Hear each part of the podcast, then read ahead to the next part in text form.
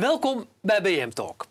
Vandaag is bij me aangeschoven Marijn Pushman, country manager YouTube Benelux. Marijn, welkom. Dank je. Jij hebt in de klas gezeten met Evie Jinek. Ja, klopt. Hoe, wanneer was dat? Dat was in Den Haag uh, van 96 tot 98. Of 95, 97. Middelbare school? Of, ja, uh... klopt. Middelbare school. En wat waren jullie voor leerlingen? Uh, ik denk allebei wel bijzonder op onze eigen manier. Eva was altijd al heel creatief en uh, wel iemand waarvan je wist eigenlijk dat, dat gaat, uh, die gaat een bijzondere carrière tegemoet.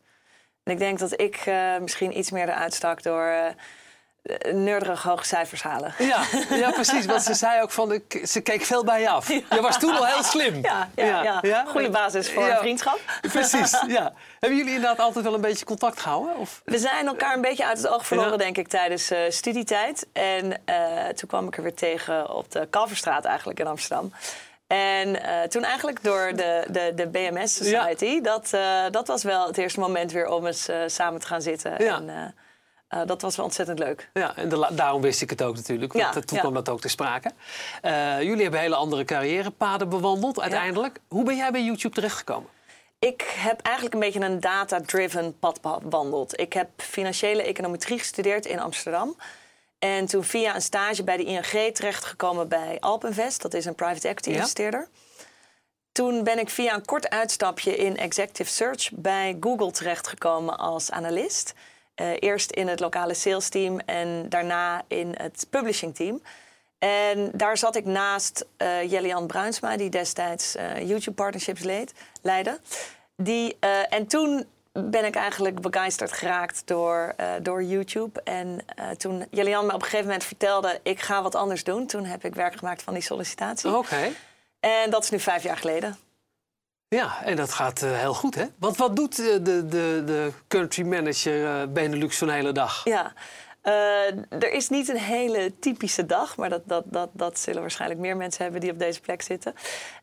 maar in een week zijn het veel afspraken met contentpartners, met YouTubers, extern eigenlijk, en dan intern schakel ik veel met PR, policy, marketing, sales. Okay. Uh, dus dat zijn eigenlijk een beetje de, de, de, de, business as usual gesprekken en meetings. En dan doen we ook nog wel regelmatig evenementen. Oké. Okay. En jij schakelt een beetje tussen, tussen Londen, Hilversum, Amsterdam. Hè? Ja. Daar zit je, daar, daar zit je Klopt. veel. Waar ben je het meest? Uh, denk technisch gesproken het meest van de tijd in Londen. Dan Amsterdam, Hilversum en Brussel ook af en toe. Oké. Okay. Je stond in de top 5 van de machtigste mediamannen, vrouwen van Nederland. Is ja. terecht? dat, uh, dat, dat, dat, is een vraag die ik eigenlijk aan jou zou moeten stellen. Maar ik denk dat het. Uh, ik zie dat zelf als een vertegenwoordiging van uh, eigenlijk de. de de invloed die YouTube heeft op het Nederlandse medialandschap. En ik zie mijzelf eigenlijk meer als vertegenwoordiger van al het YouTube-talent. dat op YouTube een, een ja, wereldwijd of Nederlands nationaal publiek heeft weten te bereiken. Ja. Um, en wat houdt jou momenteel het meest bezig?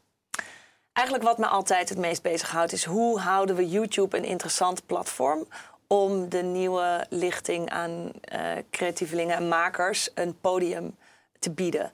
Uh, afgelopen weekend was uh, het Feed Festival. Dat is een awardshow voor online talent.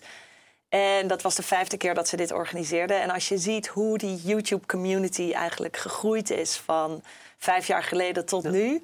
Uh, vijf jaar geleden was ik aan mensen aan het vertellen: dit worden de nieuwe sterren. En, en werd ik een beetje raar aangekeken. Ja. En nu zie je inderdaad. Dat, dat hoef je nu niet meer uit te leggen. Nee, dat hoef nee. je nu niet meer uit te leggen. Nee. Um, als je kijkt naar Nederland, hoe is dan ons gedrag in relatie tot YouTube? Nee, als we kijken uh, internationaal, zie je dat de gemiddelde kijktijd op YouTube van een sessie is uh, een uur. Ja. Nederland zit daar dicht in de buurt. En uh, wat je wel ziet, wat ik, wat ik heel specifiek vind voor deze markt, is dat Nederlanders kijken heel graag naar Nederlandse content. En dat zie je eigenlijk overal terugkomen. Dus ieder jaar aan het eind van het jaar publiceren wij de top 10 best bekeken video's en de top 10 beste muziekvideo's of meest bekeken muziekvideo's. En daar zijn acht van de tien zijn Nederlands. En afgelopen jaar zag je dus van zelfs de video's die dan niet uit Nederland kwamen, was veel met Glennis Grace. Dus dat Ja. is natuurlijk wel een Ja, ja. Nederlandse eh, angle daarin. Maar ook als je kijkt in de trendinglijst. Ja. Iedere dag staan ontzettend veel Nederlandse video's in. Eh, als je kijkt van de 25 meest bekeken kanalen, zijn 23 komen uit Nederland. Dus eh, dat zie je wel, dat, dat, dat Nederlanders gewoon heel graag naar Nederlandse content kijken. Verschillen we wat dat betreft van andere landen?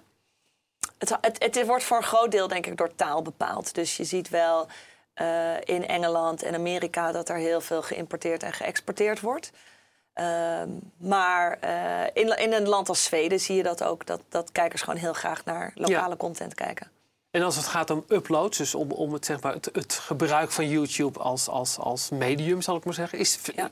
zijn er dan trends aan te geven als het om Nederland gaat? Ja, wat je ziet is dat Nederland een hele actieve en ondernemende community heeft aan YouTubers. Dus eh, een statistiek waar we dan naar kijken is hoeveel van de internetbevolking, hoeveel eh, hebben er een YouTube-kanaal. En daar zit Nederland aan de bovenkant van de benchmark als je dat vergelijkt met andere Europese landen. Oké. Waar kijk je zelf graag naar?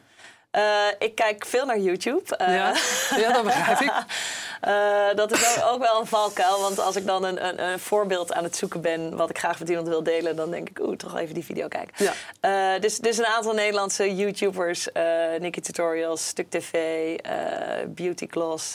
ik kijk af en toe ook. Als ik, als ik afspraken maak met YouTubers... Ja, kijk ik altijd even waar zijn ze mee bezig geweest. Ik kijk ook veel... Amerikaanse talkshows die op YouTube hun, eh, hun, hun video's zetten.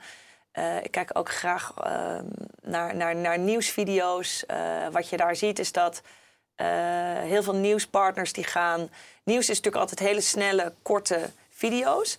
Maar wat je ziet is dat heel veel nieuws... heel veel uitgevers die, die maken steeds langere nieuwsvideo's. Bijna documentaire-achtige video's. En daar kijk ik ook wel graag naar. En lineair? Lineair kijk ik. eh, ik kijk wel veel content die van lineair komt. Eh, dus de luizenmoeder vind ik hartstikke Ja. leuk. Eh Jinek, De Wereld Draait Door. Maar dat kijk ik dan wel vaak op een moment dat ik daar zelf het- tijd voor heb. Ja, precies. En dan op je mobiel of gewoon wel- nog wel televisie? Vaker op mijn mobiel of op mijn computer. Ja, Ja, ja, ja. ja, dat is, jij bent echt helemaal van de generatie van nu natuurlijk, hè? En overigens ook wat ik ook wel... de serie Mokromafia heb gekeken. Vond ik echt Videoland, steengoed. Ja. Dus, eh, dus dat dus zijn... dat, zijn ook nog dingen die je Ja. tot je neemt. Ja. Hey, en en nou, privacy, Europese regelgeving, eh, aanstootgevende content, zoals dat heet, dat komt ook allemaal op jou af? Of, of heb je daar op een of andere manier ook mee te maken? Of is dat ja. iets? Ja, zeker. Kijk, wij hebben op YouTube de community guidelines. Dat Ja. zijn eigenlijk de regels die we hanteren wat we toestaan op het platform. En die zijn wij continu eigenlijk aan het aanpassen, omdat de wereld om ons heen verandert. Eh, hoe we dat doen is dan schakelen we met experts, bijvoorbeeld op het gebied van online veiligheid voor kinderen of handhaving, om met, door, met hen te begrijpen waar we precies die grens moeten trekken. Ja. Is dat moeilijk? Ja, zeker.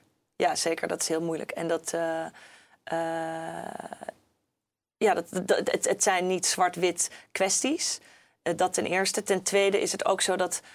Wij, wij hele richtlijnen op en niet, eh, eh, wij zeggen niet hier zit de grens. Want nee. dan, dan gaat iedereen precies op die grens zitten. Ja.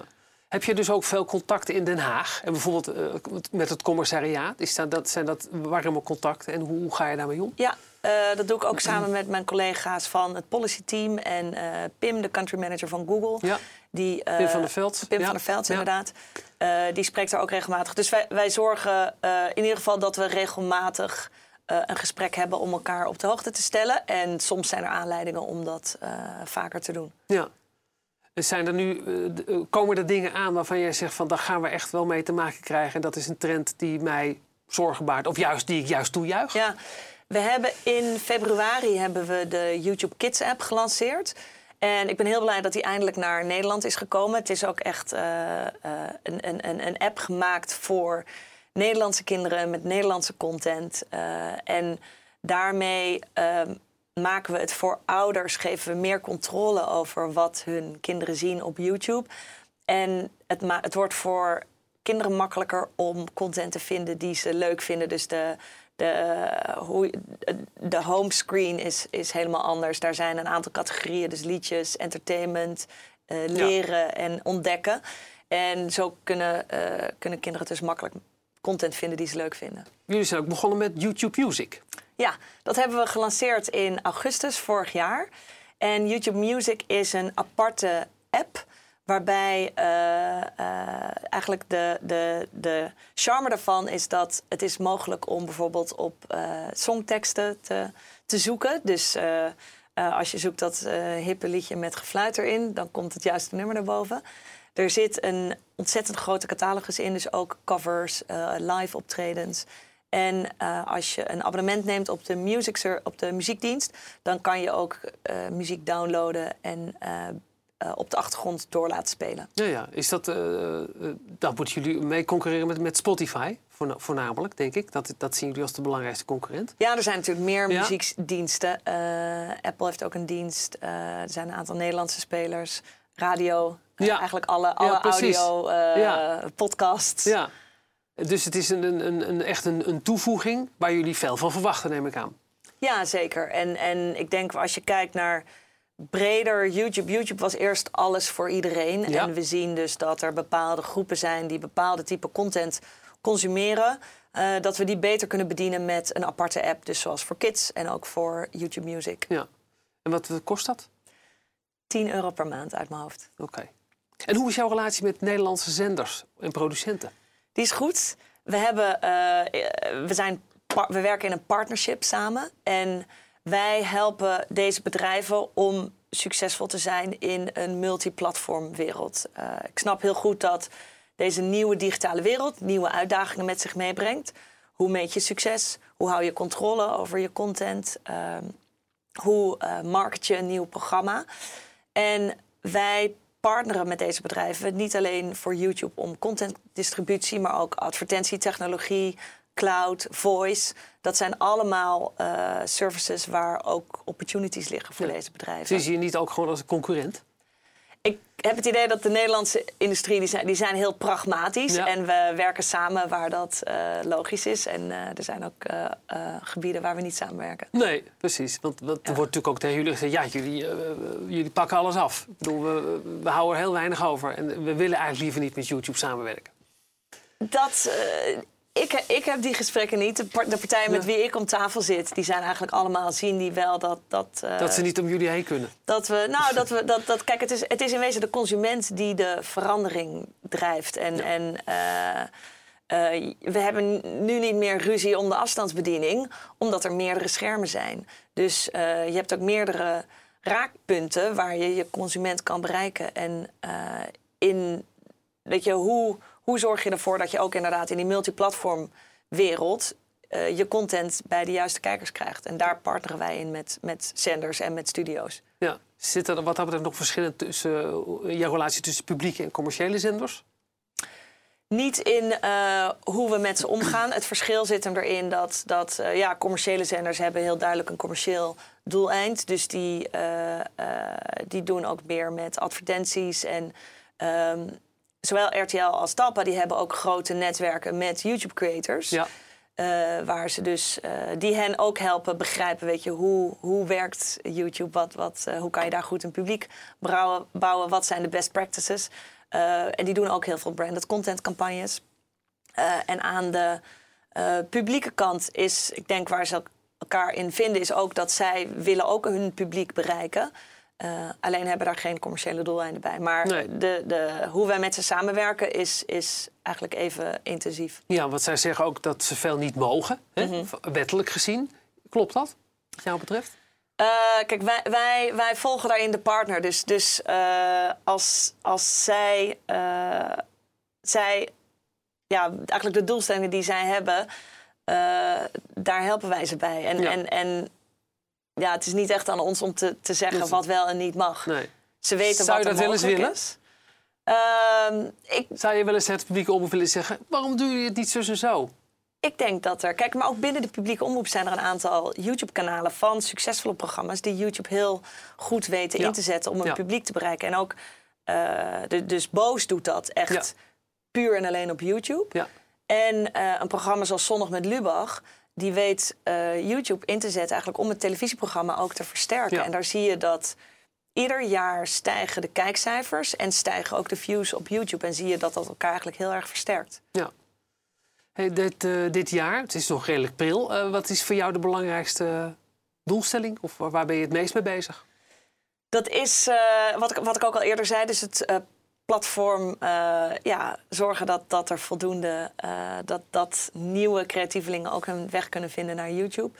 Eh, tegelijkertijd ook zorgen dat de, de, de omroepen en de netwerken met wie we werken, dat die hun doelstellingen behalen. Of dat is om in bereik of in revenue. Dat zijn eigenlijk altijd continu de, de, de doelstellingen die voor ons belangrijk zijn. We hebben al een hele belangrijke evenement gehad met de lancering Ja. van YouTube Kids. Ja? Eh, die is goed gegaan. Dus eh, ja, we zijn eh, goed, goed uit de startblokken. Zijn er dingen die jij mist op YouTube? Waarvan je zegt van, dat dat er nog, nou nog niet is? Hoe is het mogelijk?